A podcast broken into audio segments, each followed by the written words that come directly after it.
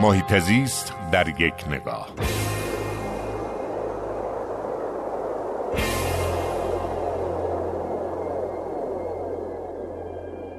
اخیراً یک گروه انجیویی به نام کفشدوزک تأسیس شده در کشور و داره کارهای جالبی میکنه برای مهار بیابانزایی.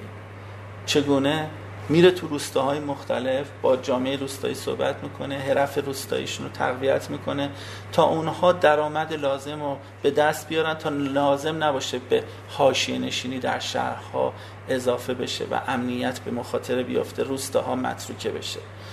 دلم میخواد از این تریبون اعلام بکنم به همه شنوندگان از رادیو ورزش که بیایم و از کفشدوزک حمایت بکنیم. حمایت از کفشدوزک، حمایت در راستای مهار بیابانزاییه، در راستای جلوگیری از متروکه شدن روستاهاست، در راستای کاهش سطحی از شهرهاست که بهش میگیم حاشیه نشین و بیشتری میزان بزهکاری در اون مناطق اتفاق میفته. شماره تلفن صفر نه سه سه صفر چهار چهار چهار هشتصد شماره تلفنیه که شما میتونید با کفشدوزک در ارتباط باشید و از محصولات کفشدوزک حمایت بکنید.